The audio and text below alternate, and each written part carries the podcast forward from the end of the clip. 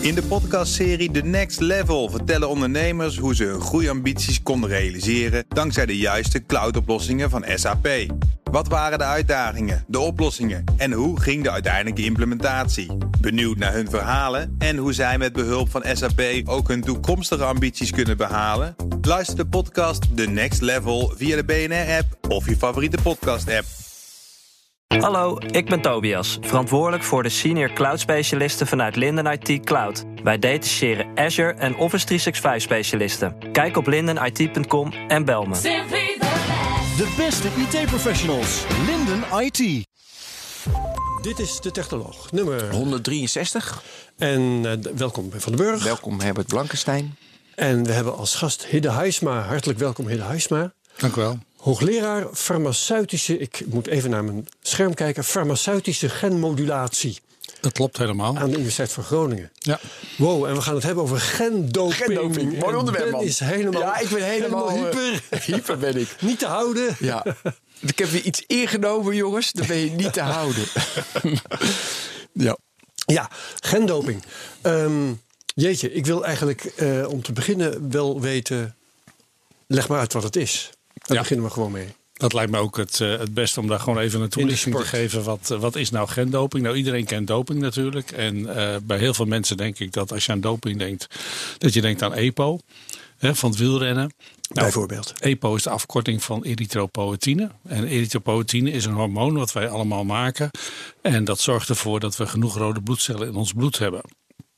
Nou, het feit dat wij dat hormoon hebben en dat we dat maken, betekent ook dat we een gen hebben om dat product te maken. Natuurlijk, ja. En dat gen dat zit dan bij ons in alle cellen. En dat kun je isoleren. En dat gen dat reageert normaal gesproken op de hoeveelheid zuurstof in het bloed. Heb je te weinig zuurstof, dan wordt er wat meer van dat EPO-erythropoëtine gemaakt.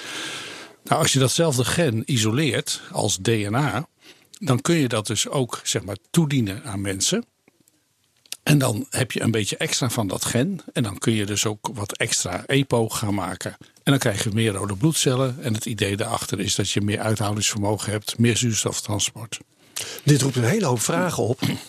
Uh, waarvan één is bijvoorbeeld, ik, uh, ik heb wel eens wat gelezen over uh, genetische manipulatie, modificatie, hoe je het ook wil, sleutelen aan de genen. Ja.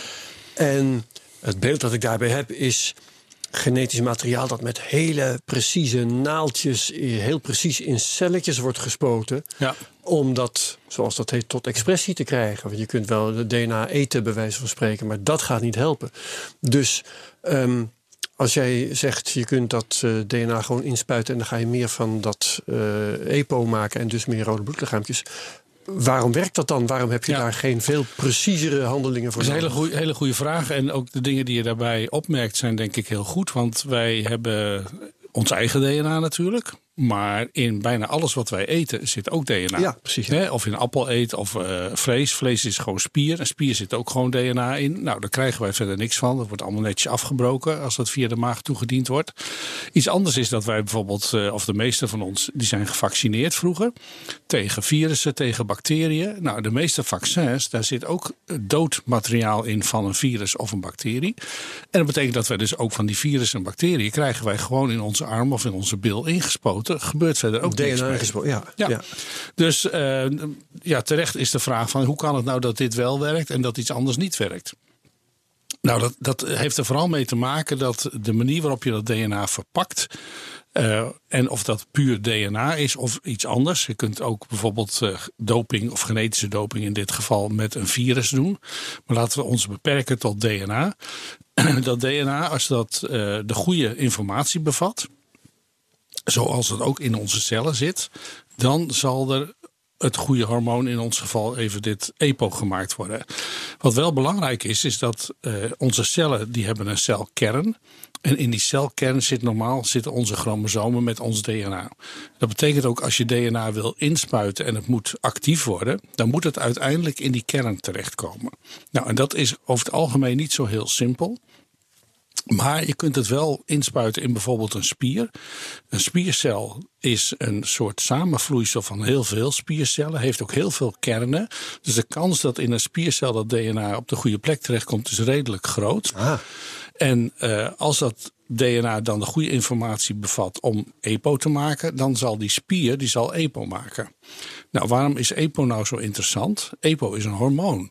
Dus als die spiercel EPO gaat maken, dan wordt dat uitgescheiden. Dan komt dat uiteindelijk in het bloed terecht. Via het bloed komt dat in het B-merg terecht. En in het B-merg zijn de cellen die daarop reageren. Ja, en daarom ja. is die precisie dus met EPO in dit geval veel minder noodzakelijk. Ja, en dat beantwoordt ook een andere vraag die ik had. Want eh, ik denk bij dit soort verhalen altijd ook nog eventjes aan Stier Herman. Ja, klopt. eh, die genetisch aangepast was, maar eh, al als embryo, als ik me niet vergis. Dus Stier Herman, die maakt ook genetisch veranderde nakomelingen. Ja, en dat krijg je met dit verhaal niet. Nee, en dat is wel heel fijn eh, om te weten. Hè, want dat betekent wel dat het wat dat betreft relatief veilig is. Eh, in het geval van Stier Herman proberen ze een eh, eiwit te maken wat eh, vooral in eh, moedermelk zit, wat baby's beschermt. En eh, dat gaat over lactoferine. En dat gen hebben ze ingebracht in de bevruchte eicel waar uiteindelijk Herman uit gegroeid is. Ja. En dan verander je inderdaad zeg maar, de chromosomen, het DNA, wat uiteindelijk in al jouw cellen terechtkomt. Als je het geval van doping, zoals ik dat net beschreven heb, als je dat gaat toepassen, dan ga je dus een spiercel modificeren.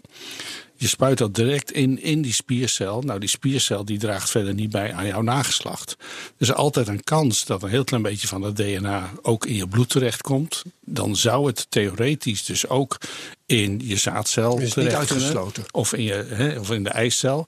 Maar over het algemeen kun je stellen dat tot nu toe is dat nooit geconstateerd. En onze geslachtscellen zijn heel goed beschermd. Er zit een soort barrière tegen alles wat van buiten komt. En Ja. zeker DNA, dat wordt heel snel afgebroken. Dus eh, de kans dat je met dit soort ja, dopingvormen je nageslacht verandert, is eigenlijk nul. Meer spannende vragen trouwens, want als het aanslaat en het gaat bij zo'n sportman, bijvoorbeeld bij Ben, eh, extra EPO maken en het heeft dus de werking die je hoopt, blijft dat dan de rest van zijn leven zo? Nee, zeker niet. Nee. Want dat zou ik wel verwachten. Ja, eh, dat kan ik me voorstellen. En wij als zeg maar, gentherapeuten, om het zo maar even te zeggen, zouden dat heel graag willen. Want dan kunnen we ook heel veel patiënten helpen met problemen. Ja, maar wij als dopingbestrijders eh, minder misschien. Maar. Ja. Ja. Nee, dat DNA wat in die, eh, in die spiercel zit, is natuurlijk toch een beetje vreemd materiaal. Dat Mhm. zit niet in de chromosomen, dus dat is toch een beetje anders dan ons DNA wat wel in Dat drijft maar wat rond. Dat drijft wat rond en dat betekent dat het eigenlijk ook na, nou, het hangt er een beetje vanaf eh, hoe het wordt toegediend, maar dat is na een aantal weken tot maanden is dat echt wel uitgewerkt. Dus het verdwijnt. En eh, daarmee samenhangend is ook direct een van de problemen die met dit soort vormen van doping is. Van we weten niet heel goed hoeveel DNA we moeten toedienen om een bepaalde vaste hoeveelheid, in dit geval EPO, te maken. En eh, dat betekent dat op het moment dat je het inspuit, nou dan gebeurt er natuurlijk eerst nog even niks. Dan duurt het een aantal dagen voordat het op gang komt. Nou, dan is het niet zo heel makkelijk om te voorspellen hoeveel er dan gemaakt wordt. Het betekent ook dat mensen die dit zouden gaan doen, ehm, ja, die moeten aan de ene kant geduld hebben. Die moeten ook heel voorzichtig zijn. Want op het moment dat jij dus denkt van nou, ik merk niks, ik zie niks, eh, ik geef nog maar eens een keer een eh, extra dosering, dan zou het zomaar kunnen dat je te veel EPO maakt. En wat we net al gezegd Oh ja. hebben, dan maak je te veel EPO. Dat blijft dan weken, maanden te veel EPO maken. Want Net je als kunt niet eh, die terug. wielrenners die te veel EPO namen in eh, de vorm van pilletjes of wat het of nou eh, injecties. Injecties. Ja, gewoon het, het pure materiaal. En dan liepen ze tegen de lamp. Ja, nou dat is nog het minst erge dat je tegen de lamp loopt, omdat je dus een te hoog hematocriet hebt, hè, te veel Ja. rode bloedcellen in je bloed. Eh, maar zodra je boven een kritische grens komt, en die is ongeveer 50 procent, dat de helft van je bloed uit rode bloedcellen bestaat, dan loop je kans dat je stolsels krijgt. Dan eh, krijg je daar of een trombose van, of je kunt een infarct krijgen. En als je een herseninfarct hebt, ja, dan ben je natuurlijk wel zuur. Hetzelfde geldt voor een hartinfarct. Ja, ja, ja. Eh, Worden, die, ehm, worden nu bij kankerpatiënten die meer rode bloedlichaampjes nodig hebben, eh al gentherapie op EPO gebruikt? Of is het nog het traditionele dat ze gewoon EPO krijgen op de traditionele manier? Op deze, eh, tot nu toe wordt alleen eh, EPO op een traditionele manier toegediend. Dat betekent per injectie als eiwit. En dat eiwit wordt geproduceerd in een laboratorium. Eigenlijk met hetzelfde DNA wat je dan gebruikt voor genetische doping. Maar als je dat in cellen stopt in een kweekbakje, gaan die ook EPO maken. En dat uh, EPO, daar zijn tegenwoordig zijn er verschillende vormen van. Uh, omdat heel veel, of een aantal patiënten, EPO maken wij normaal gesproken in onze nieren. Als jij een nierziekte hebt, kan het zijn dat jij te weinig EPO maakt. En daar is de, zeg maar, de EPO-behandeling ooit voor uh, bedoeld geweest. Nou is dat EPO als hormoon, dat verdwijnt binnen een aantal uren, dagen uit jouw bloed. En uh, om deze patiënten te helpen en niet elke dag te laten prikken, hebben ze vormen van EPO gemaakt die een aantal dagen tot weken in je bloed blijven. Nou, die vormen van EPO zijn heel makkelijk op te sporen voor doping. Maar op dit moment is het zo dat dus de behandeling van mensen die extra rode bloedcellen nodig hebben voor een grote operatie of voor bijvoorbeeld een nierziekte, die krijgen dat gemodificeerde EPO. Die krijgen op dit moment nog geen gentherapie. Er is een jaar of tien geleden ooit een bedrijf geweest die EPO als gentherapie heeft ontwikkeld. Ja. En uh, ik weet niet waarom, maar dat bedrijf dat bestaat niet meer. Want het ligt natuurlijk wel heel erg voor de hand. Op het moment dat er EPO voor gentherapie is, dat dat EPO, uh, laat zeggen, interessant is voor sommige mensen die dat willen misbruiken. Ja, maar het is ook, lijkt mij, handiger voor patiënten. Dus daarom dacht ja, ik van. Zeker. Ja, dus daarom dacht ik, dan moet het eigenlijk Om al als zijn. te krijgen. Ja, ja, toch? Want dan want Ja. dan hoef je niet heet het opnieuw ingespoten te worden. Ja, dat is zeker zo. Maar op dit moment is dus uh, de EPO-behandeling vooral gebaseerd op een EPO-eiwit, wat heel lang in je bloed uh, aanwezig blijft. En daardoor is het ook minder noodzakelijk nu om dus een EPO-gentherapie te doen, die dan maanden of Hoe makkelijk is het om die epogentherapie te ondergaan? Om het te ondergaan Nou, of als. ik, nee, ja, als ik het nu wil hebben, als ik nu, als ik nu dat wil. Dan denk ik Bedoel van, je om het te pakken te krijgen? Of je om te het pakken te krijgen, uit te voeren? uit te voeren, in te spuiten. Nou, wil je dat legaal of illegaal? Nou, doe eerst maar legaal. Op dit moment is het niet legaal te doen. Dus het kan gewoon helemaal Op dit moment, want Ook niet voor patiënten. Nee, want er is Nee, op dit ja. moment geen gentherapieproduct wat goedgekeurd is, wat dus Ah, zo. gebruikt mag worden. Oké, dus waar halen de illegale het dan vandaan? Moet ik eerst zeggen, wie voordat je antwoordt... de reden dat wij eh, hier bij elkaar zitten, dat we jou hebben uitgenodigd... is dat we lazen, ik weet niet meer waar eigenlijk... eh, dat de sportorganisaties bezig zijn om eh, tests op te tuigen... voor de Olympische Spelen straks. Hè? Dat klopt, ja. En dus, dus de sportorganisaties hebben dit in het vizier. Wat vrijwel zeker betekent dat het ook wordt gebruikt. Eh, illegaal dus. Ja. Maar dat is, dat is een beetje de context. Ja, eh, dat is de waarmee we context, het begin. zitten. Maar daarna is het natuurlijk het verbeteren van mensen. Het verbeteren met technologie. Wat- hoe, hoe kunnen we sleutelen dat we een ubermensje worden? Ja, Want dat het- is uiteindelijk het grootste doel. Ja, maar het wordt dus illegaal gebruikt. Het is illegaal. eh, het. Iedereen, ja natuurlijk, Ja, dat is het grootste doel. Oké, eh, begin door. verhaal. Ja, begin het verhaal. Ehm, Illegaal, Illegaal. Nou, eh, als je illegaal Hidde weet dat precies. eh Ja. gendoping wil gebruiken, hè, we, we hebben het steeds over EPO, omdat dat het meest voor de hand ligt. Maar er Ja, zijn, we op de andere. er dus zijn ook nog veel meer genen die interessant zijn. ja. Ehm, de simpelste manier om, eh, om dat te gaan doen, maar ja, dan ga ik dus vertellen hoe je het moet doen. Dat is, Nee, maar dat is prima. Ja, wij, wij, eh, Ehm, wij raden dat niet aan. Nee, maar precies. Maar goed, voor eh, educational purposes. wat je nodig hebt is natuurlijk EPO-DNA. Nou, hoe kom je daaraan? Nou, dat is een kwestie van googelen. EPO-DNA. En dan google je dat. En dan, eh, als je er dan Zetten nog in de eh, show notes. eh, iets van price of zo bijzet. Hè, van, eh, nou, dan vind je ergens een bedrijf die dat verkoopt. Kost ongeveer 100 dollar, 100 euro. Ik zie het hier, 120 dollar voor 10.000 units. Exclusive. 10.000 multi-breed- units. Ja, zeg is, maar is, is één dosis. Maar mogen zij dat dan verkopen? Ik bedoel, is dat niet illegaal? Nee, dat is helemaal niet illegaal. Want eh, iedereen mag do- eh, DNA kopen en verkopen. En eh, wat je ermee doet is illegaal. Maar ehm, ik heb al nou, een aantal jaren geleden een keer met een journalist precies hetzelfde gedaan. En die had zoiets van: ja, maar zo eenvoudig kan dat toch niet zijn? Ik zei van: nou. je hebt de website gezien, trek je creditcard en bestel het maar. En een week later had hij inderdaad EPO-DNA in Hilversum. Ja, maar ik vind het toch al opvallend dat een bedrijf dat mag produceren. Want ik vind dat al. Maar daar komen we Nou ja, goed, dan- dan kom je op verhalen als eh, knuppels zijn ook Ja, legaal. daarom. Ja, maar waar wordt het dan legaal voor gebruikt? Dus die Nou, wij- bedrijven wij verkopen het ook als, voor? Als, eh, als onderzoekers, hè, Ja. eh, daar schaar ik mezelf ook onder. Ehm, alle genen van de mens die zijn zeg maar verkrijgbaar. En eh, bijna iedereen die een gen nodig heeft voor zijn onderzoek. Stel, ik, ik wil nierpatiënten helpen, dan wil ik graag EPO-DNA hebben. Nou, dan bestel ik dat bij een firma. Vroeger maakten we dat zelf. Maar voor die 100 euro kan ik het niet maken. Dus het is voor mij veel makkelijker om het te bestellen. En dan krijg ik het helemaal in de juiste vorm. Want als je gaat zoeken op internet kun je ook nog kijken naar welke vorm wil ik hebben. Wat, uh, nou, alle toeters en bellen die eromheen hangen. En dan krijg ik gewoon uh, mooi DNA waar ik mee verder kan. Nou, dat DNA wat je bestelt, dat is uh, wel belangrijk dat je uh, als je dat zou willen gebruiken voor doping.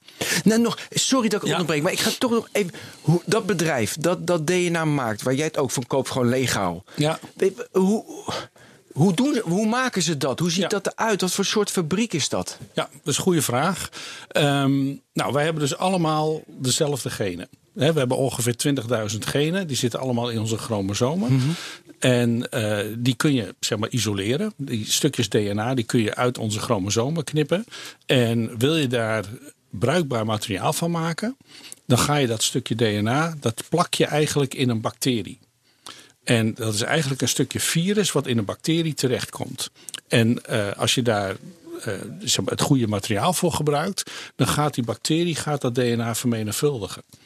Dat betekent dat je van. Uh, dat is die procedure die ik net schetste met die naaldjes die dan in nee, niet met naaldjes. Nee, nee, nee, nee, nee. Um, kijk, bacteriën die gebruiken wij in de laboratoria om bijvoorbeeld DNA te maken. Mm -hmm. uh, bacteriën zijn heel goedkoop. Die groeien op bouillon. Is ook heel goedkoop. En uh, zeg maar, elk DNA kan ik in principe in een bacterie stoppen. En dan gaat die bacterie voor mij aan het werk. Die bacterie kan twee dingen doen. Die kan aan de hand van uh, de DNA-code die erin zit, kan die het eiwit gaan maken, EPO bijvoorbeeld. Maar hij kan ook extra DNA gaan maken. En dat betekent eigenlijk dat als ik maar één bacterie ja. heb met één kopie van dat stukje DNA. En dan praat je over nog veel minder dan een nanogram. Dan kan die bacterie, als hij 24 uur lekker staat te pruttelen, mm -hmm. dan maakt hij er milligrammen van. Ja. En dan kan ik daar grammen van maken. Dat is de fabriek dus? Dat is de fabriek. Dan heb ik het dus in die bacterie zitten. En dan zijn er, uh, wij noemen dat kitjes. Uh, er zijn uh, hele simpele manieren om dat DNA weer uit die bacterie te halen. En dan heb je dus je materiaal wat in principe direct toepasbaar is als doop. Ja, dus je hebt abmgood.com zie ik nu. Ik heb even gegoogeld. Ja, en daar zie ik, daar kan je alles bestellen. En die hebben dus een fabriek waarbij ze dat genereren. Ja, klopt. En jullie kopen dat. Oké, okay, dan heb je het gekocht. Want daar waren ik. wilde nog even naar abmgood.com. En dan? Nou, dan je... de, de, illegale manier waren we. Ja, ja nou, als, als, als ik dus uh, zeg maar illegaal EPO-DNA zou willen maken voor sporters die dat willen misbruiken. Dan koop ik dat dus bij zo'n fabriekje. Dan zet ik het in een bacterie. Dan ga ik die bacterie groeien. Dan ga ik het dus via zo'n kitje isoleren. En dan maak ik daar uh, milligrammen of grammen okay, van. Dat moet dus nog eerst wel gebeuren. Je kunt het niet meteen in zodanige hoeveelheden kopen dat je het al kunt inspuiten. Want dat, dat, dat kan wel, maar die, die 100 dollar dat gaat over misschien een microgram. Dat is al veel. Oh, dat zet geen zoden aan de dijk. Um, nou, dat, dat zet wel zoden aan de dijk, maar het is heel, heel, heel veel goedkoper mm -hmm. om zelf van dat hele kleine beetje heel veel te maken. Oké, okay, dat kan dus ook. Ja, oké. Okay. En okay. dat kost ook maar heel weinig tijd. Hè? Binnen een week kun je. Je moet dus eigenlijk je eigen fabriekje. Ja, dat is wel het handigste. Je ja. kunt in principe met dit materiaal wat je koopt, hè, dat is een, micro, uh, microgram bijvoorbeeld, ja. dat kun je in principe gewoon uh, als vloeistof in een spuitje stoppen en dan spuit je dat in een spier. Ja. Dat maar je zegt binnen een week, wat is wat, wat heeft, binnen, binnen een week maak je van die microgram maak je milligrammen uh, of tientallen milligrammen. Dat is geen enkel probleem. Oké, okay, goed. Dat is de volgende etappe. En dan heb je een product dat kun je zelf doen, want ik, ik uh, verbaas me hier toch wel over. Ja, ik dat, ook. Dat, dat versterkingsproces, dat vermenigvuldigingsproces, kan iedereen in de, uh, aan de keukentafel doen? Mm, bijna, bijna, bijna. Ik denk dat iedere student die uh, biologie of geneeskunde of zo, hè, iets ja. of biotechnologie gestudeerd heeft, die kan dat. Nou ja, maar je moet de, de, motivatie, denk ik, van, van sommige mensen niet onderschatten. Absoluut. Ik herinner me nog het boek van Tyler Hamilton. Ik weet niet of jou dat wat zegt, maar. wielrenner. Wielrenner, collega van Lance Armstrong die, ik zal maar zeggen, de trucjes van Lance Armstrong had geleerd. En die was op een gegeven moment ook aan het liefhebberen met bloeddoping. Ja, dat de ja. honden er geen brood van lusten. Dus als jij zegt, uh, een student kan dat, dan ja. zeg ik, een wielrenner kan het ook. Nou, die kan Nou, dat- overschat je wel een Niet omdat hij wielrenner. De intelligentie van de wielrenner. Maar omdat hij nog veel gemotiveerder is dan een student. Oké. Ja, je hebt dus wel wat materiaal nodig, wat je weer bij andere firma's kunt kopen. Wat op zich ook niet illegaal is om dat Hm. te kopen. Hè, je, je hebt dus eh, die bacterie nodig. Je moet het in die bacterie zetten. Nou, je kunt soms ook al kant-en-klare bacteriën kopen waar dat gen al in zit. Ja. Nou, dan hoef je alleen maar die bacterie in een stukje bouillon te gooien. eh, bij 37 graden lekker te laten pruttelen een paar nachtjes. En dan kun je dat met een kitje isoleren. Ja, Ja. ja, en dan kom je natuurlijk snel En bij. trouwens, ja. wat, wat die eh, studenten en wielrenners betreft, want er zitten we een beetje over te gein. Ehm, die wielrenners die zouden het misschien niet zo goed doen als een student. Dan moet je dat boek van Tyler Hamilton echt lezen. Want die loopt op een gegeven moment ook helemaal lek over straat. Dat het bloed uit allerlei gaten komt. Echt waar, joh. En ja, Wat nee, maar dit- dus, dus, en dan is het levensgevaarlijk enzovoorts. Maar ze doen het dus wel. Ja, nou, ik moet dan denken aan. Ik heb natuurlijk die Unnatural Selection op, eh, op Netflix bekeken. Daar heb je die eh, Joshua Zener. Ja. Weet je, en die doet dus. En hij geeft dus cursussen hoe je dat allemaal inbrengt. Dat, dat Nou, niet alleen cursussen. Sterker nog, hij verkoopt dus Hij verkoopt- eigenlijk alle materialen waar ik Ja. het net over heb. Eh, die kun je bij hem kopen. Ja. En eh, daar gaan we het straks misschien nog wel hebben, over hebben. Hij verkoopt ook dingen om echt aan jouw genen te knutselen. Hè? Want wat we het nu over hebben is een extra gen toevoegen. In dit geval het EPO-gen. Ja.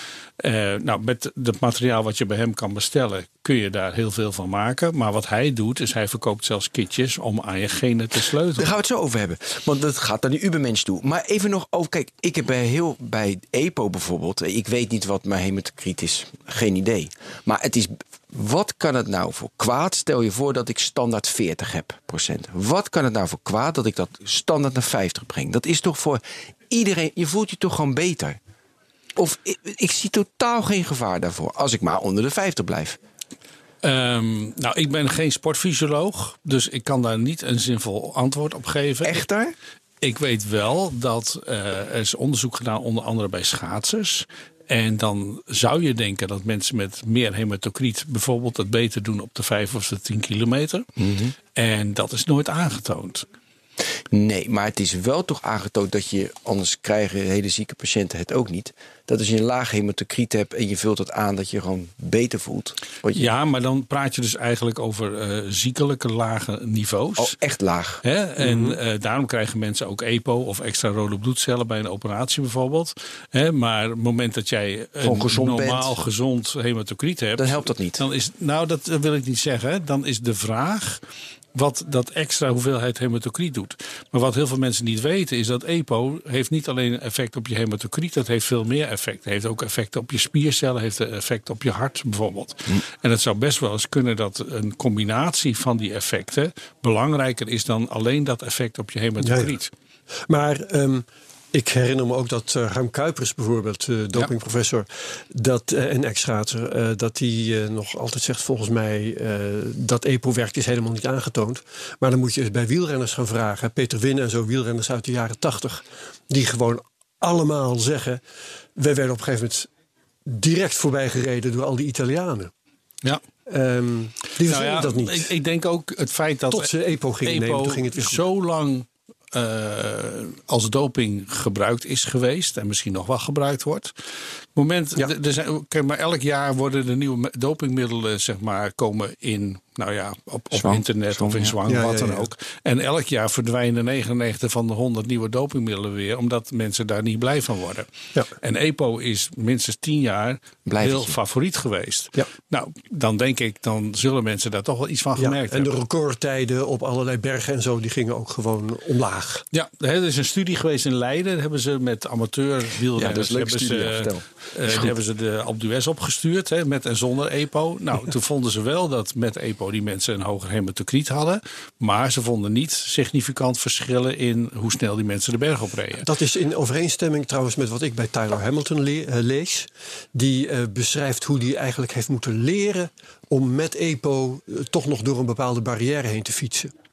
En, eh, een Ja, ik denk verhaal. dat, dat de, kijk, heel fijn dat die studie gedaan is eh, in- Ja, van ja. de mensen in Leiden. Ik denk, het kritiekpunt is wel dat het EPO wat gebruikt wordt door wielrenners in de Tour de France. Die jongens zitten twee weken op de fiets. Die fietsen twee weken lang 200, 300 kilometer. Dat is wel iets anders dan dat je als amateur één keer de Alpe d'Huez opgaat. Precies. Het heeft ook te maken misschien wel met herstel. Dus ja, uh, het, het, is niet het ultieme experiment geweest nee. waar we allemaal op hoopten. Nee. Dus uh, het laatste woord is er zeker niet over gezegd. Oké. Okay. Misschien is het wel gezonder ja, om gewoon met EPO uh, ja. dat te fietsen. Staat op dit moment vast dat, ik weet niet of we dat al gevraagd hadden, dat sportlieden het gebruiken? Geen doping hebben. kunnen wel zeggen, ja, geen doping. Nee. Nee, we, dat staat niet vast. We weten dat het Uh, verkrijgbaar is. Het zou heel raar zijn als het anders was. Maar Het is heel raar als ze het niet doen. Het is zo makkelijk. Nou, op dit moment heeft de, de WADA, de antidopingautoriteit, heeft geen gecertificeerde test die zij uitvoeren op uh, monsters van sporters. En uh, ja, als je niet test, dan zul je het ook niet vinden. Nee. En Maar je hebt overigens. nu, nu heb je toch die test gemaakt?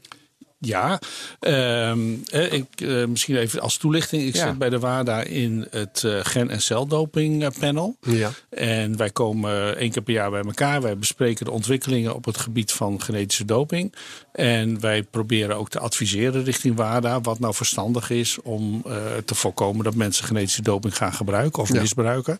En wij hebben een aantal jaren geleden al gezegd van nou, er zijn testen in ontwikkeling. En is één specifieke test die is ontwikkeld in Australië. En wij twee jaar geleden gezegd van nou, die is klaar. Eh, Gebruik hem maar gewoon. Ehm, die test is inmiddels eh, verder ontwikkeld. En ehm, het is niet aan mij om te zeggen die test gaat gebruikt worden. Dat is aan de WADA. En eh, eerlijk gezegd verbaast het mij een beetje dat ze dat nog niet gezegd hebben. Want ja, Tokio eh, 2020, eh, dat is nog maar een paar maanden. Ja. Ehm, en ik denk, op het moment dat je dus die test klaar hebt en je gaat hem ook gebruiken en je kondigt dat aan, dan heeft dat waarschijnlijk een preventieve werking. Ja. Nou, die test in, ehm, die ontwikkeld is in Australië, dat is op zich een test waarvan wij als commissie ook gezegd hebben van nou, we zijn heel benieuwd hoe dat gaat uitpakken. Misschien dat we daar mensen mee gaan vinden die doping gebruikt hebben. Maar die test die is eh, gebaseerd eigenlijk op het feit dat als je genen gebruikt voor doping of voor therapie, dan gebruik je het gen niet zoals het in de chromosomen zit. Want in de chromosomen zit heel veel junk DNA. En dat junk DNA, dat is soms zoveel dat 99% van het gen wat in je chromosomen zit, junk is. En dat er maar 1% eigenlijk echt nodig is. Dus wat doe je als je dat gen wil gebruiken voor therapie of voor doping? Dan haal je die 99% weg. Ja, Dan hou je een gen over altijd, ja. wat nog een beetje hanteerbaar is.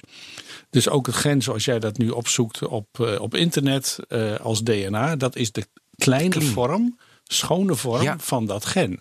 Nou, en de test van Australië die is erop gebaseerd dat je dat onderscheid kunt maken. Is het een kleine kopie van het gen of is het een grote? En dat verschil is zo Mooi. groot. Ja, en wat is de functie van die junk? Ehm, voor een deel weten we dat nog steeds niet. Eh, en voor een deel heeft dat wel te maken met vooral eh, het aan- en uitschakelen van de genen. En eh, voor een deel heeft het ook te maken dat hetzelfde gen soms voor verschillende doeleinden wordt gebruikt. Ja. Dus er zitten verschillende functies in dat junk-DNA. Maar op het moment dat jij EPO wil maken vanuit het EPO-gen, dan kun je al dat junk eruit halen. En dan maak je exact hetzelfde product zonder al die junk. Ja, en dus het, ehm, ze onderzoeken dus, is het schoon of niet? En als het schoon is, dan hebben ze gendoping gebruikt. Ja, want wij hebben, maken zelf Precies. nooit het DNA in die verkorte vorm. En dat is de Australische methode. Ja. Heb jij zelf nog een andere methode verzonnen? Ja, want Een artikel. Ik heb hem nu voor me. eh, er zijn natuurlijk heel veel slimme mensen. En eh, die zeggen van ja, ik weet precies welk stukje junk DNA getest wordt in die test uit Australië. Ah, dan stop ik gewoon in. dat stukje er weer in. En dan lijkt het alsof ik het niet gedaan heb. ja. Nou, dus wij hebben gezegd samen met mijn collega's van de, de afdeling genetica van het eh, Academisch Ziekenhuis in Groningen gezegd van nou, wij denken dat wij dat beter kunnen. En wij gaan gewoon dat DNA van bijvoorbeeld het epogen, dat gaan wij gewoon wat we noemen sequencen. We gaan dus de bouwstenen vaststellen. En als je de bouwstenen van dat gen vaststelt, ja, dan zie je dus eigenlijk in één oogopslag of daar al dan niet eh, ergens een stukje junk DNA in zit. ja. Iets anders is, is dat al onze genen hebben een schakelaar. Dat betekent dat wij alleen het epogen activeren als er te weinig zuurstof is. Nou, dat komt doordat er een schakelaar voor zit die op zuurstof reageert. Nou, op het moment dat jij dat gen op dezelfde manier gaat toedienen via doping in een spier, dan gaat dat gen nog steeds op je zuurstofspanning reageren. Maar dat wil je niet, want je wil juist iets meer maken. Dus wat je meestal zal gaan doen, is dat je een andere schakelaar ervoor zet. Een schakelaar die net iets harder werkt dan jouw eigen schakelaar. Nou, en wij kunnen met onze methode, waarbij we dus echt de bouwstenen bepalen, ook zien of er een andere schakelaar voor staat. Ja. Dat is mooi. Ehm, ik, uh, ik heb nog wel even, voordat we verder gaan, vragen over de motieven die sporters kunnen hebben om deze doping te gebruiken. Want voor zover ik weet, is de methode die Lance Armstrong had geperfectioneerd en die Tyler Hamilton dus ook uitvoerde met microdoseringen. En trouwens ook bloeddoping. Dat zijn met, met eigen bloed. Dat zijn methoden waar je nog altijd niet fatsoenlijk op kunt testen. Of heb ik dat mis? Um, daar wordt wel heel hard aan gewerkt om die methodes te optimaliseren en te verbeteren. Kijk, met de microdosering, uh, dat betekent dat je dus niet een, uh, een bepaalde hoeveelheid uh, EPO in één keer geeft, maar dat je dat verspreid doet over de dagen of over de uren zelfs. En dan hoop je dat je met je EPO, wat zeg maar, uit de fabriek komt, zo laag zit dat het onder de detectiegrens zit. Ja. He, dat is het idee onder, over microdosering. Dus dat heeft puur te maken met hoeveel vinden we terug. En dat is natuurlijk met alle dopingmethodes. Um, je moet iets kunnen detecteren. En als iemand heel weinig gebruikt, is de kans dat je dat vindt klein. Terwijl als iemand heel veel gebruikt, is het groot. Nou, dat geldt voor alle dopingtesten. Um, als we het hebben over bloeddoping. En uh, over het algemeen gebruiken sporters dan hun eigen bloed. Wat ze een aantal weken of dagen van tevoren tegen de lamp. hebben. Uh, en het moeilijke van bloeddoping detecteren is dat het je eigen bloed is. En uh, er zijn een aantal methodes die dat proberen vast te stellen. Uh, als je die cellen, die je eigen bloed bewaart in de koelkast, dan uh, gaan ze toch een beetje achteruit, beschadigen een beetje. Nou, die beschadigingen die kun je zeg maar terugvinden. Um, er zijn ook methodes die gaan ervan uit dat als je bloeddoping gebruikt, dat je dat het bloed bewaart in een bloedzak. Nou, een bloedzak is van plastic. Die lekt altijd een beetje plastic, zeg maar. Wow, en dat, vind je ook terug in de bloedbaan. Dat kun je dus dan terugvinden in de bloedbaan. Dus er zijn verschillende mensen die proberen op die manier ja, dus die ja, bloeddoping te detecteren. Maar bottom line, eh, zijn sportlieden inderdaad gemotiveerd om die gendoping te gebruiken? Of zijn er voldoende alternatieven die eigenlijk eh, net zo makkelijk ja, dat, Ik ben niet de juiste persoon om te vragen of een sporter gemotiveerd is om doping te gebruiken. Nou, dat wel zijn ze natuurlijk, want ze willen winnen. Nee, maar deze doping. Deze nou, ja, doping. Kijk, het, het, interessante van gendoping, uh, vanuit het perspectief van een sporter die misbruik wil maken, ja. is dat je een uh, menselijk gen gebruikt, wat een uh, menselijk product maakt, wat in principe niet te onderscheiden is van jouw eigen product. Dus het EPO wat gemaakt wordt, is menselijk EPO, zoals wij dat zelf maken. Als je kijkt naar het EPO wat eh, via de microdosering wordt toegediend, dan is dat EPO wat in een fabriek gemaakt wordt. En dat is toch een beetje anders ja. dan ons eigen EPO. Ja. Ja, we hebben het heel erg over EPO. Vind ik wel mooi dat we ruim een half uur over EPO kunnen hebben. Dat is wel top. Uh, maar is er nog andere uh, gendoping? We hebben het, uh, die misschien handig is? Ja, want we hebben niet? ook testosteron bijvoorbeeld. Hè? Dat, dat, dat, kun je ook detecteren. Dat, staan nou, dat is heel leuk dat je testosteron zegt. Want, kun je dat niet via gendoping? Nee, dat kan dus niet, want hm. we hebben niet een testosteron-gen. En oh. uh, ja, dat is een beetje ingewikkeld. Het eigen chromosoom? Maak het maar heel ingewikkeld. Ik wil het niet snappen. Um, nou, uh, voor het EPO. EPO is een eiwit. En uh, dat eiwit, daar hebben we dus een gen voor. Daar hebben we net uitgebreid over gesproken. Ja. Testosteron is een hormoon en dat lijkt een beetje op uh, cholesterol, zeg maar. Dat wordt uit cholesterol oh. gemaakt. En um, dat hormoon dat ontstaat doordat er allerlei enzymen inwerken op dat cholesterol. Belangrijk cholesterol. En op die manier maken wij dus testosteron. We maken ook uh, oestrogeen en andere progesteron. Ja. Hè? Al die hormonen die lijken allemaal een beetje op elkaar en die maken we daaruit. Maar we hebben dus niet een gen, één gen die van cholesterol in één keer testosteron maakt. Ja, dus het is meer een complex en daardoor lukt dat niet. Nee. En we kunnen niet dat hele, dat hele pakketje pakken.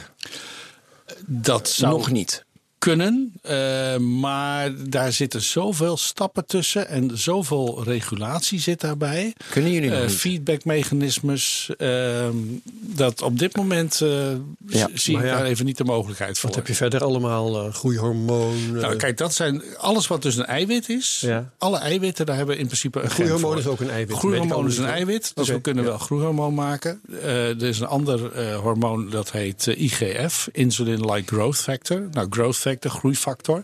En dat is ook iets wat als een groeihormoon werkt. Um, dus dat zijn zeker hele interessante. Aan de andere kant kun je ook sommige eiwitten juist blokkeren. Ons uh, lichaam normaal gesproken is in balans. Dat betekent dat, uh, dat er zijn krachten die iets versterken en er zijn krachten die iets onderdrukken. Mm -hmm. Nou, als je kijkt naar spiergroei bijvoorbeeld, dan is onze spiergroei, die neemt natuurlijk toe als we gaan uh, belasten. Maar dat is een hele sterke balans dat onze spieren niet zeg maar te veel gaan groeien. En daar is een eiwit bij betrokken, dat eiwit heet myostatine. Dat myostatine zorgt ervoor dat onze genen of uh, onze spieren niet exorbitant groot worden. Nou, dat myostatine, daar zijn ook mutaties, genetische veranderingen van. Als gewichtheffer wil je dat niet, hè? dat je spieren worden beperkt. Nee, zeker niet. Ja. En er zijn ook mensen die hebben een foutje in hun DNA... waardoor dat myostatine niet actief is. En die hebben dus hele sterke spieren. En datzelfde geldt bijvoorbeeld voor uh, de, de Belgische uh. He, die hebben ook datzelfde foutje. Die maken ja. dus heel veel spiermassa. En uh, of dat allemaal heel erg functioneel is, dat is misschien even een, een, tweede. Maar je kunt dus ook proberen in plaats van genen aan te zetten of extra genen toe te voegen, juist genen uit te schakelen. Ja. ja. Maar de, de vraag is. Uh, op dit moment gewoon, zijn er andere vormen van doping die al in genvorm kunnen worden toegediend? Nou, groeihormoon, dat, dat, dat, dat, dat gen kun je net zo goed uh, googlen. Okay, en, en, ja, en, en, en ja, dezelfde manier. Okay. Dezelfde manier, uh, groeifactoren. Wordt daar al Ja. op getest? Worden, worden daar al tests voor ontwikkeld, kan ik beter zeggen? Ja, de, de, de, zeker de test die wij ontwikkeld hebben in Groningen, die detecteert, we hebben daar natuurlijk een panel van gemaakt en gezegd van nou wat is, ligt voor de hand. Dus er zit groeihormoon in, daar zit dat IGF, dat insulin-like growth factor zit erin, daar zit EPO in. Het is gewoon dus een, bijna een universele gendopingtest op dit moment. Ja, uh, wij proberen die zo universeel mogelijk te maken. Aan de andere kant hebben wij onszelf ook een beperking opgelegd. Want je wil niet dat je genetische informatie achterhaalt uh, waar je niks mee kan. En die misschien ethisch lastig zijn. Noem eens een voorbeeld. Um, nou, er zijn heel veel ziektes waarvan we weten dat die genetisch oh, ja. bepaald worden. Of in ieder geval dat je genetische aanleg hebt. En wat je niet zou willen is dat je dus uh, iemand zijn hele DNA vastlegt omdat je dan allerlei informatie hebt die ja. Uh, ja, ja, eigenlijk gewoon, uh, ja, denk ik, een stukje privacy. het resultaat van de dopingtest is, uh, het heeft met doping niks te maken, maar je wordt toch niet ouder dan 50. Ja, nou, bijvoorbeeld. Hè, dus ja. wij hebben ook gezegd van nou, wij willen onze test zo ontwikkelen dat we alleen die informatie die uithalen die, die voor ons relevant is. Ja. En geen andere informatie, want ja, daar zijn wij niet voor, voor aangenomen, om het zo maar even te zeggen. Waar ik ook naar op zoek ben, en daarom vind ik dit onderwerp boeiend, want we hebben het nu over geen doping, dat zijn sporters die uh, kunnen mooi experimenteren. Dat zijn de ubermenschen mooi. Maar en we passen het heel veel. We passen natuurlijk de geneeskunde toe op zieke mensen. Maar wat ik niet begrijp, nog steeds niet. In, we proberen alles te verbeteren, maar de mens. Dat als je gewoon gezond bent, is het prima. Maar dat is ook niet zo, want je doet een meditatie en je gaat sporten. Je wil gezond worden. Maar er is niet een heel weet je, logisch dat je dit inspuit of deze pil neemt. Dan voel je je gewoon 10% fitter. En ik zoek eigenlijk in de sport. Sporters oefenen dat, met, uh, dus met doping. Daarom vind ik wel mooi dat gevecht tussen beter worden en dopingcontroles. Want uiteindelijk denk ik, dat kan ook uit de geneeskunde komen, maar ook bij topsporters, ko komen de middelen. En we hebben ze nog steeds iets in 2020 waarbij je gewoon fitter voelt of mentaal gezonder. Gewoon, nu moet je yoga doen en dan heb je een pil ervoor. Zit dat er nu wel of niet Weet je, hoe ver zijn we daarmee? Kunnen we nu, want die do-it-yourself jongen met unnatural, die zegt dat natuurlijk. Weet je, hij gaat ze aan zijn DNA uh, weet je, vreubelen. Want dan krijgt hij een andere huidskleur, is hij mee bezig. Hij krijgt meer spiermassa zonder te trainen. Nou, top toch? ja, nee, maar nu lachen we om. Maar we doen het met, dus met technologie vinden we het heel normaal. En met de mens niet. Dus daarom... Daar... Ja, ik denk dat, dat je misschien wel onderscheid moet maken tussen de meer de fysiologische veranderingen en misschien de mentale veranderingen. Hou het bij de fysiologische, dus nu even. Hè, ehm, er zijn mensen die zweren bij groeihormoon. Er zijn mensen die zeggen met, met groeihormoon voel je je beter, word je gezond ouder. Ook buiten de sport Ehm, bedoel je? Ook buiten de sport. Ja, dus natuurlijk, eh zeg maar, oudere vrouwen naar de, ja, naar de overgang nemen er ook heel vaak hormonen. Ja, maar dat zijn hele andere Oh, heel totaal iets anders. Dat Sorry, zijn- ja, is toch? Ben is naar denk. Ja, ja. Ja. dat zijn hele andere. Oh, we zitten. Nee, maar ik weet dat eh, die, meneer van, eh, van de Odin, eh, met dat bedrijfje die dus eh do-it-yourself DNA verkoopt. Zener. Die is heel erg bezig met onder andere ook groeihormoon. En er zijn heel veel nou ja, goeroes, zeg maar, die daar mee bezig zijn. Ja, mijn idee is dat ergens op deze wereld loopt natuurlijk iemand rond met het ideale DNA voor een bepaalde sport. Ja, En ehm, ja, misschien willen we allemaal die persoon zijn. dat DNA van hem moeten we hebben en bij jezelf inspuiten. Ja, dat is wel heel erg kort door de bocht. Want kijk, wat ik eerder zei, we hebben 20.000 genen. En die genen die doen allemaal eh, iets met ons. En eh, de een die helpt ons iets harder te lopen. Maar de andere helpt ons misschien juist om iets minder hard te lopen. Of eerder blessures te krijgen. Dus die samenspel van die 20.000 genen, die maken wie we zijn. Maar die maken ook hoe goed wij presteren in de sport. En eh, zeg maar, wielrenners en schaatsers, die, die hebben heel veel dingen gemeen. Die kunnen dingen heel erg goed, maar die kunnen waarschijnlijk niet heel goed gewicht heffen. Hè? Betekent dat voor elke sport heb je een bepaald genenpakket waarvan je zegt van nou, dit is optimaal voor dit. en Dat, dat pakket kennen we niet. Maar in theorie is het zo dat met die miljarden mensen op de hele wereld er ergens natuurlijk iemand rondloopt met dat juiste genenpakket. Ik denk dat het veel interessanter is om te kijken of we die mensen kunnen identificeren. Om te kijken van eh, kun je als, als land bijvoorbeeld hè, mensen identificeren die dan later een gouden medaille op de Olympische Spelen gaan eh, winnen. Op basis van hun genenpakket onder andere. Dan dat we nu gaan proberen om aan onze genen te sleutelen. Ja. Want wij kunnen wel aan één gen sleutelen, misschien aan twee. Maar we kunnen niet aan 20.000 genen sleutelen. Dat zie ik op korte termijn nog niet gebeuren. Buiten dat, Ben, ehm, als ik op jouw vraag mag reageren. eh, je mag van mening verschillen met mij, maar ehm, ik vind het, interessa- het interessante van sport is dat je gaat kijken. We, we, we hebben al deze mensen. Wie kan er het hardste lopen? Dat is een interessante vraag. Dat is leuk om te weten. Aan de andere kant, als je uitvindt waardoor die ene die het hardst loopt, het hardst kan lopen. En je gaat diegene eruit halen, die geef je dan iedereen. Dan is sport niet interessant meer. nou, weet je allemaal mensen heel interessant Nee, lopen. het gaat me natuurlijk niet, helemaal niet om die sport. Het gaat me erom dat de mensheid, dat je je goed voelt, prettig voelt, sterk bent. Weet je, dat, je, dat, je, dat je fysiek oké bent. En sommige mensen zijn, die zijn fysiek minder. En als sportonderzoek kan helpen, en dat is ook Ja. dopingonderzoek. Nee, maar dat is ook zo, denk ik. Ik denk dat er heel veel vanuit de sportonderzoek ook... Hè, als je kijkt naar eh, met name de ouder wordende mens... Hè, iedereen Mhm. verliest eh, zoveel procent van zijn spieren eh, boven een bepaalde leeftijd. Nou, is natuurlijk heel veel vanuit sportonderzoek, denk ik... wat we kunnen leren is hoe kun je die spierkracht goed oefenen, trainen... hoe kun je zorgen dat het op peil blijft. Misschien met medicatie. Ik denk voorlopig zeker niet dat je daar ook genetische mani- manipulatie... of wat je dan ook voor nodig hebt.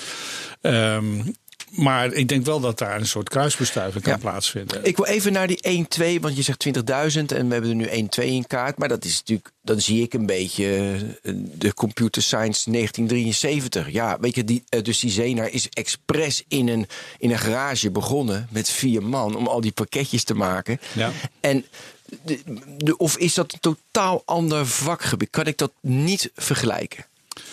Ehm, Hij zegt van wel, hè, biohacking is hetzelfde eh, als de nou, kijk, waar we het net al even over hadden: van je kunt dus een gen inspuiten in een spier. Dan ga je dus die spiercel iets laten maken of een beetje modificeren. Dan blijft die ene spiercel blijft iets anders doen. Ja. Nou, de hè, laten we even uitgaan van een gemiddeld iemand van 70 kilo. Eh, die heeft miljarden, triljarden cellen. Die gaan we niet allemaal één voor één modificeren. Dus als je dit soort dingen doet, dan zul je dat moeten gaan doen op het ja, niveau van een embryo, bevruchte eicel. Ehm, nou, daar wordt op dit moment eh, wordt daarmee geëxperimenteerd. Hè. Er is nu een Chinees geweest Chinese die twee baby's, baby's, eh, ge- gemodificeerd Ja, heeft. zodat in ze de gevangenis geen, eh, gegooid, geloof ik. Geen aids kunnen krijgen. onlangs. Ja. Ja, we nou, kijk, het moment dat hij dat deed. eh, en er zijn op dit moment ook wel vragen of het ook echt zo is. En of het ook echt wel Ja. gebeurd is en of het ook gelukt is. Ehm, wij weten wel hoe we cellen kunnen modificeren genetisch. Ook zodanig dat ze dus uiteindelijk alles, uh, alle nakomelingen, zeg maar, die modificatie hebben. Maar we weten helemaal nog niet hoe precies dat allemaal gebeurt. En hij heeft nu geprobeerd om één gen uit te schakelen. Maar ja, wat voor consequenties dat heeft uh, als die, die baby's uitgroeien tot kinderen, tot volwassenen. Ja, wat voor onbedoelde bijeffecten? Geen idee. Nee. Ja, en daarom heeft iedereen gezegd van nou, dit is niet ethisch, dit kun je gewoon niet doen. Want we weten nog niet eens bij dieren heel goed hoe dit verder ontwikkelt. Mm -hmm. Laat staan dat we dat bij mensen weten. Wat heb je nodig om dat, qua technologie of qua kennis, wat heb je nodig om dat wel... Dus nu heeft hij één gen veranderd en de consequenties weten we niet voor de rest. Want het is heel veel cellen, het is allemaal heel moeilijk wat voor doorbraak moet komen dat we dat wel weten. Zoals we in de computer science, weet je, qua snellere computers, meer data, betere ja, algoritmen. Ja. En daardoor kwam er een versnelling. Nou, op dit moment is er denk ik ten opzichte van misschien maar vijf jaar geleden al een enorme versnelling. Doordat we een, een nieuw systeem hebben om genen aan te passen. Hè, dat heet uh, CRISPR. CRISPR ja. uh, daar is nu alweer een vervolg uh, op. En dat heet dan prime editing. Dat is alweer een, een, een gigantische stap voorwaarts. Dus wat jij aangeeft ja, over vijf of tien jaar zal dat misschien nog wel heel veel efficiënter kunnen. Uh, we kunnen nu één, vijf, misschien tien genen op deze manier aanpassen. Nou, misschien dat dat in de toekomst, uh, als dat dezelfde uh, ja, logica heeft als met computer sciences, hè, dat dat inderdaad zo gaat. Um, en wie weet dat we dan inderdaad over tien of, of twintig jaar ons hele genenpakket kunnen aanpassen. maar even, even terug naar, naar de sport en, en de doping. Hoe gevaarlijk is nu eigenlijk, want, want uh, van uh, EPO in pilletjesvorm, hè, je kunt boven die 50% raken en dan uh, loop je risico op, weet ik veel, allerlei. Wat zei je ook weer? hersen. herseninfarct. Herseninfarct. Infarct, ja, hartinfarct. Ja, hartinfarct. Um, ja, hartdood. In ieder geval, hoe gevaarlijk is het liefhebberen met gendoping voor sportlieden? Is het zo gevaarlijk dat je dat inderdaad uit je hoofd moet laten? Um, nou, op het moment dat mensen met, met EPO-DNA aan de gang gaan en mensen uh, doen dan op de keukentafel, maken ze dan zeg maar uh, de goede hoeveelheid, dan is het, het risico wat jij net beschreef vooral inderdaad een te hoog hematocriet. Um, ik denk dat met de huidige manier van produceren, dat dat wel redelijk in de hand te houden is. Dat verwacht ik eigenlijk niet zo heel veel ongelukken. Op het moment dat mensen datzelfde gaan doen met iets als groeihormoon, of met andere hormonen die groei stimuleren, dan loop je het risico, als je dat op een uh, verkeerde manier toedient, dat daar uiteindelijk ook tumoren kunnen ontstaan. Dat je dus kanker krijgt, omdat je dus cellen stimuleert om heel veel te gaan groeien. Dus het hangt een beetje vanaf welk gen mensen nemen. Het hangt er ook heel vanaf hoe mensen het gaan toedienen. Kijk, op dit moment zijn er eigenlijk geen gentherapie. Uh, behandelingen, geneesmiddelen op de markt, waarvan je zegt van nou die zijn interessant voor sporters. Uh, dat zou voor EPO, uh, als dat als gentherapie geneesmiddel op de markt is, natuurlijk voor de hand liggen, maar dat is er niet. Hetzelfde geldt voor groeihormoon en die andere hormonen waar we het over gehad hebben de huidige stand van zaken bij de gentherapie is dat wij eigenlijk als we mensen echt willen helpen die een uh, genetisch uh, defect hebben, dan geven we hun het goede gen via een virus. Want als ja. we dat met een virus doen, dan kunnen we ervoor zorgen dat die mensen levenslang een goede kopie van dat gen bij zich houden. En dan zijn ze dus met één behandeling genezen. Nou, als dat zou gaan gebeuren binnen de sport, dat mensen dus levenslang iets gaan veranderen omdat ze virussen gaan gebruiken, dan praat je over een heel ander risico. Ja. Uh, die virussen zijn. daar aan toe zijn, maar bij, bij uh, groeihormoon bijvoorbeeld heel, heel gevaarlijk. Ja, ja, hè, en Want je zet het er niet meer zomaar uit. Het, uh, aan de ene kant is het zo dat die virussen... die kun je niet zomaar op de keukentafel maken. Dat gaat denk ik niet gebeuren. Dus dan moet het vanuit een bedrijf zijn... die dat voor een ander doel voor patiënten maakt. En dat dat dus op de een of andere manier bij iemand terechtkomt... die daar misbruik van maakt. Ja, ja. nou is sport jou, niet jouw core business. Hè? Jij zit in de, nog even, weer even kijken, farmaceutische Hobby. genmodulatie. Um, maar heb jij wel, je bent er wel bij betrokken geraakt op deze manier, uh, zijdelings. En, uh, wat is nou de belangrijkste reden om die gendoping niet te gebruiken? Is dat de gezondheid van de sporter of is dat de eerlijkheid in de sport? Voor mij is dat met name de gezondheid van de sporter. Ja, En de risico's die daarbij samen bij eh, meespelen. Ehm, ik weet dat er mensen zijn die zeggen van nou geef de doping maar helemaal vrij. Laat iedereen maar zijn eigen ding doen. ja. Eh, want dan maak je het ook eerlijk. We hebben het net al even over hematocriet gehad. Dat is bij iedereen een beetje anders. Nou, als iedereen hetzelfde niveau heeft kun je zeggen dan maak je de sport eerlijker.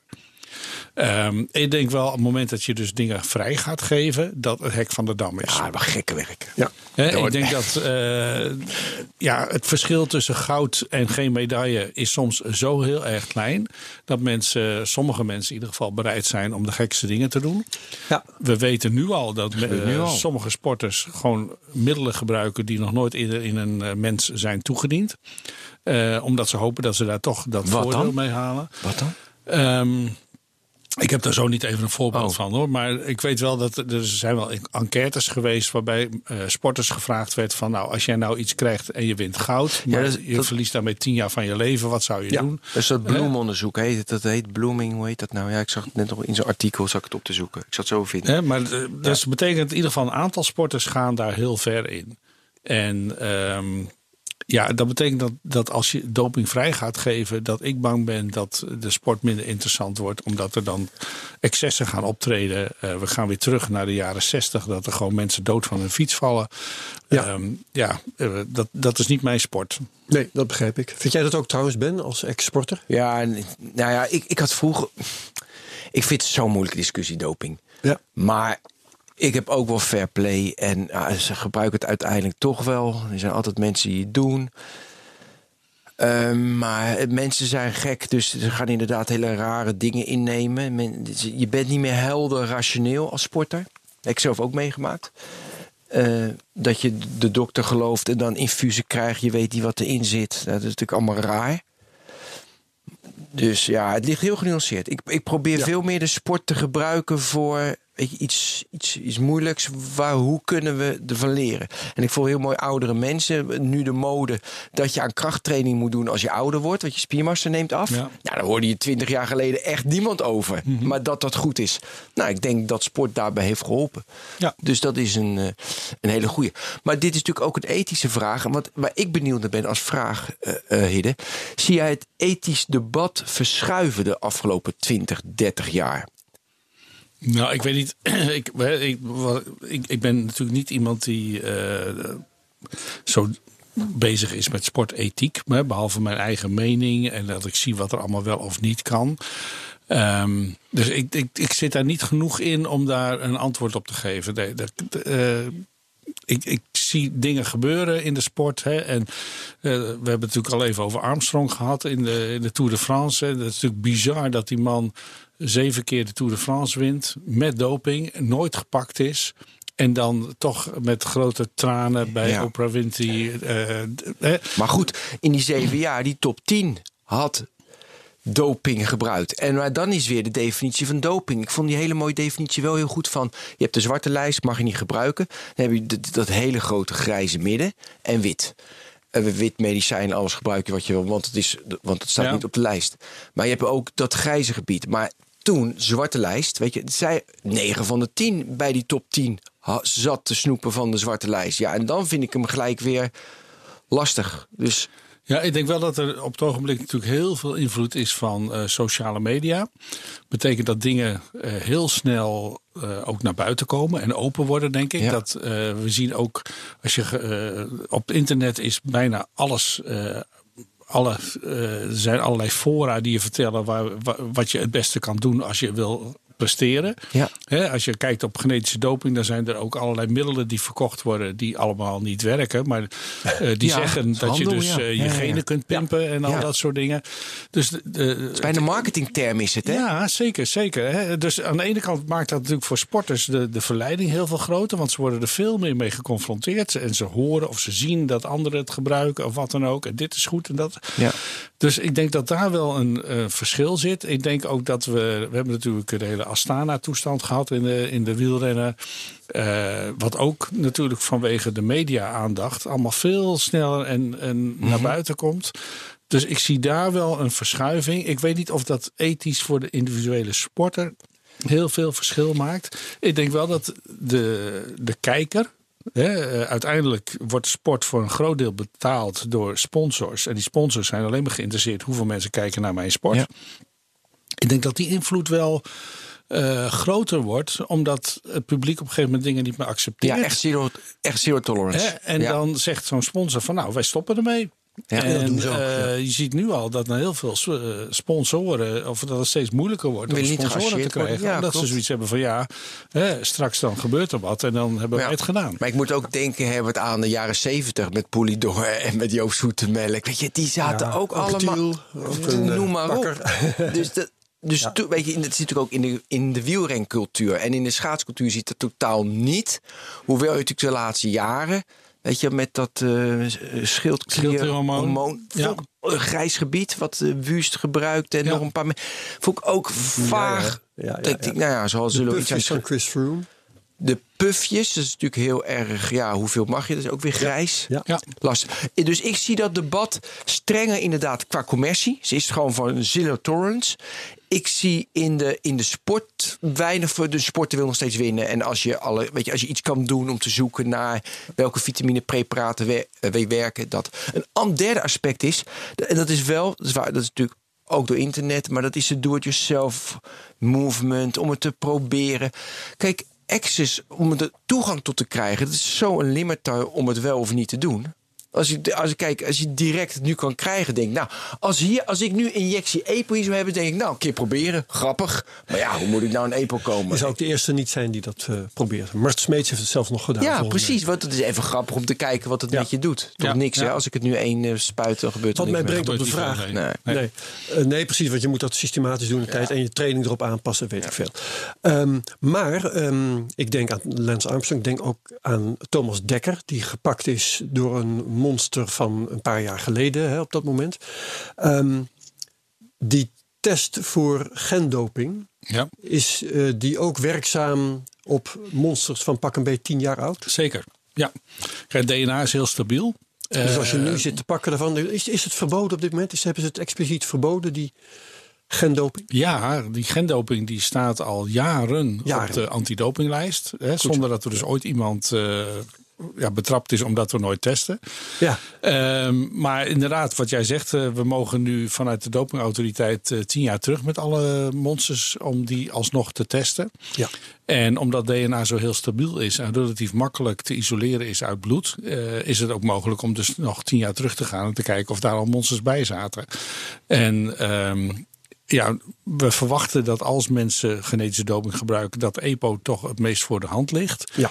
Dus het zou logisch zijn om te kijken naar mensen die eh, met een afwijkend hematocriet zitten, waarvan je denkt van nou, dat komt niet door eh, microdosering of uh, hoogtestages. dan eens even wat oude soort- monsters uit de om kast dan eens te kijken van zit daar wat tussen. En dat is voor ons natuurlijk als onderzoeker, wetenschappelijk gezien, wel Ja. een hele mooie uitdaging. Ja, je gaat er heel tevreden van kijken. ik, zou, ik kwam in een artikel tegen van Neuhaus, nou maakt niet uit, over dat bij hondenslee rennen.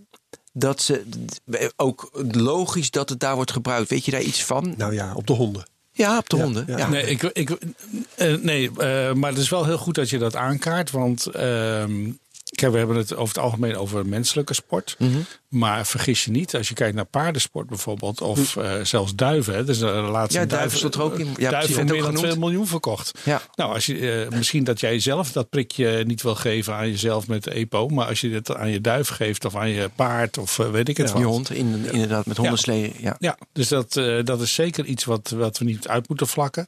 Ehm, over het algemeen is het zo dat onze genen lijken heel erg op de genen van andere dieren. Hè, om, om mensen ook maar even als een dier te zien. En betekent dat de meeste van die testen ook wel bruikbaar zijn om eh, bijvoorbeeld binnen paarden of andere dieren te kijken of zij bijvoorbeeld ook dat EPO, genetische doping, hebben toegepast. Ja. Ik heb nog een vraag. Kijk, in, 2000, in het jaar 2000, toen ik een smartphone in mijn handen kreeg, 2000, toen dacht ik van wow, dit, dit kan niet anders dat iedereen straks de hele dag op zijn smartphone. Zo fijn. Weet je, je hoeft niet, geen krant open te staan. Je kan gelijk het nieuws lezen. Je kan, vanaf je, overal kan je iedereen e-mailen. Heerlijk, dacht ik. Eh, nou, we hebben het. Is dit nu voor jou, als je 20 jaar vooruit kijkt van... hey, we hebben er nu 10, 20. Dat worden er inderdaad, je hebt er 20.000 nodig. Dat worden er 10.000 dat dit algemeen is, of dit blijft in de gezondheidszorg of in de topsport een niches? Of wordt dit, zoals de mobiele telefoon, was een niche, nu iedereen, wordt dit ook globaal? Ik, denk iedereen? dat als je kijkt naar eh, genetische informatie, Ja. dat gaat exploderen. Ja, maar dan is het wat we ermee doen. Ja, dat is de vraag. Nou, ik denk dat je dus qua selectie op, op termijn daar heel veel mee kan. Hè? Om te kijken of iemand een sprinter is, of dat iemand juist een duursporter is. Eh, dat je misschien over tien jaar een, een set genen hebt waar zegt van nou, deze 500, 600 genen, dat maakt iemand een goede zwemmer. En hè, om dat soort dingen. Ik denk dat we eh, daar op termijn heel veel mee kunnen. In hoeverre we dan ook eh, echt gaan manipuleren. Ehm, Kijk, heel veel genen van ons die, die, die zitten in een systeem wat eh, in balans is. Dus als je iets te hard laat werken, dan gaat er ergens anders weer iets naar beneden. Ja. En eh, heel veel genen van ons die reageren dus op de omgeving. En je kunt zo'n gen kun je dus genetisch manipuleren, maar je kunt het veel makkelijker vaak doen door gewoon een stofje toe te Ja. dienen, gewoon een pilletje. En dan kun je dat gen ook uitzetten of harder laten werken of wat dan ook. Dus ik Dat denk is dat handiger, ja. een hele andere ontwikkeling dan waar we het nu over Ja. hebben, maar dat dat wel een ontwikkeling is die Ja. ik ook nog zie gebeuren. Ja, en dan zeg ik nog even iets wat ik net al dacht, Ben, toen jij het had over wat moet ik nou doen om me beter te voelen, weet je wel. eh, pilletjes nemen, fitter. Eh, wat eh, in dit soort gesprekken nog wel eens vergeten wordt, en wat we tot nu toe ook nog helemaal niet gezegd hebben. eh, je kunt vaak ook beginnen met iets uit je hoofd laten wat slecht is. Ja. Dingen, dingen achterwege gaan laten die niet goed voor je zijn. Ja. Bijvoorbeeld eh, te veel uren maken achter je scherm. Ja, ik wil even noemen. Je vertelde over dat we heel vroeg stadium dan het juiste tussen aanstek DNA voor een sprint of een lange afstand, dat we dat kunnen detecteren. Toen moest ik direct denken aan de film Katteka. Ik heb hem net opgezocht. Dat is een film uit 1997. Daar worden dus mensen, als ze geboren worden, je hebt natuurlijke mens, dus gewoon natuurlijke mens, en genetisch gemanipuleerde mensen. Dat zijn de supermensen. En de supermensen, die mogen, die zijn natuurlijk super. En de, en de natuurlijke mens is niets. En dan wil iemand, die wil ook bij die supermensen. En dan door zijn wilskracht, weet je wel, en door heel veel manipulatie, is dat natuurlijke mens, wordt die, is eigenlijk even goed uiteindelijk, want hij wil naar Mars, als die supermens. Dan moest ik aan denken, als die natuurlijke selectie dus heel vroeg is, ook wel... Is ook wel link. Oost-Duitsland moet ik aan denken met eh, wie wel en niet geschikt ja, je kunt nu is. al, En- eh, op, op internet zijn er nu al bedrijven die testen aanbieden. Ja. Dat zijn dan maar 10, 20, 30 genen. 24me. Het, ja, bijvoorbeeld. Hè, maar er zijn ook eh, bedrijven die zich specifiek richten op sportprestatie. Hè. Je weet dat MyHeritage, dan kun je kijken die- van nou, hè, wat voor genen heb ik, waar kom ik vandaan. Ja, hoe kijk je daarnaar, naar dat soort dingen? Ehm, er zitten twee kanten aan. Ik denk dat wat zij testen. En eh, zij geven dan aan, jij hebt bijvoorbeeld een sprintgen. Nou, dan kijken ze naar één gen. Dat is meestal het gen dat heet ACTN3. Nou, wat zij daar bepalen en die uitslag, dat klopt. De conclusie die ze aan verbinden, dat is een ander verhaal. Ja, precies. Dus je kunt wel diegene gaan, gaan testen en dan krijg je ook wel een bepaald plaatje uit. Maar de adviezen die daar dan uitkomen, eh, hè, wat ik al eerder zei, al onze genen zijn in balans. Eén sprintgen maakt jou nog geen sprinter. Ja. Nee, maar, maar waar, wat kan er dan nog meer? Je hebt dat gen, oké. Dus ehm, dat betekent, weet ik veel, explosieve spieren. Ja, maar dat zou best En niet kan kunnen dat worden gedaan Ja, door een ander gen wat niet getest is. Dus het Ja. zou kunnen dat je dus eh, inderdaad die aanleg hebt. Het gen voor doorzettingsvermogen, stel Nou, dat dat zou de, bestaan. hele, de, de hele psyche, daar hebben we het niet over gehad. Maar Ja. alles wat tussen je oren zit, eh, dat, dat wordt natuurlijk ook voor een heel groot deel genetisch bepaald. Voor een deel ook natuurlijk door je omgeving. Maar ja, als jij geen doorzettingsvermogen hebt en je gaat nooit trainen, ja, dan zul je toch heel veel moeite hebben om een topsporter te worden. En ik, ik denk even hardop. Hè, je hebt dat gen voor eh, eh, sprinters. Dus eh, ik, ik vertaal het even gemakshalve met explosieve spieren. Ja, ja. Maar als je vervolgens belachelijk lange of belachelijk korte benen hebt, dan is het misschien eh iets wat dat tegenwerkt. Tuurlijk, ja, ja. Ja. Nee, dus dat, eh, de huidige testen met een beperkt aantal genen waar ze naar kijken, dan eh, nogmaals, die testen zelf wat ze meten, dat klopt wel. Ja. Maar de conclusies die kloppen niet. Er wordt nu ook heel veel aandacht aan voeding besteed. Worden, eh, kun je ook laten testen welke voeding is het beste voor jou. Nou, ook daar denk ik van. op basis van een beperkt aantal genen kun je echt niet zeggen van met deze voeding voel jij je fitter. Ehm, waar we wel mee bezig zijn, hè, we hebben het over sportprestaties, bijvoorbeeld sportblessures. Eh, sommige mensen zijn blessuregevoeliger dan anderen. Ja. Nou, daar zit een Arjen stukje Robben. preventie. Dat geldt niet alleen voor sporters, maar ook voor zeg maar, eh, gewoon amateurs of gewone mensen. Ehm, dat is denk ik ook heel zinvol als je mensen kunt aangeven van nou, eh, op basis van jouw genenpatroon heb jij meer kans om bijvoorbeeld een, eh, een peesblessure op te lopen. Dus als jij wil gaan volleyballen, dat is misschien niet zo'n goed idee. En als je het doet, moet je misschien gaan tapen. Ja. En dat zijn dingen, daar kunnen we echt wat mee. Ja. Heb jij nog eh, belangrijke vragen, Ben? Nee. Oké. Ja, nee, ik kan niet doorgaan, maar dit, we moeten stoppen. Ja, we gaan stoppen. Heren, hartstikke bedankt. Nou, graag Heel, gedaan. heel boeiend. En eh, we vragen je nog eens terug eh, tegen de tijd dat die Olympische Spelen eh, beginnen. Ja, Misschien heb je dan, dan weer zullen we het zien. mooie nieuwe dingen te vertellen. Ja, want, ja. dat is mooi. Oké, Herbert, bedankt. Dankjewel, Hidde Huisma, hoogleraar farmaceutische genmodulatie aan de Rijksuniversiteit Groningen. Bedankt en tot de volgende keer. Alle luisteraars bedankt. Hoi, hoi. Tot volgende week. Dag.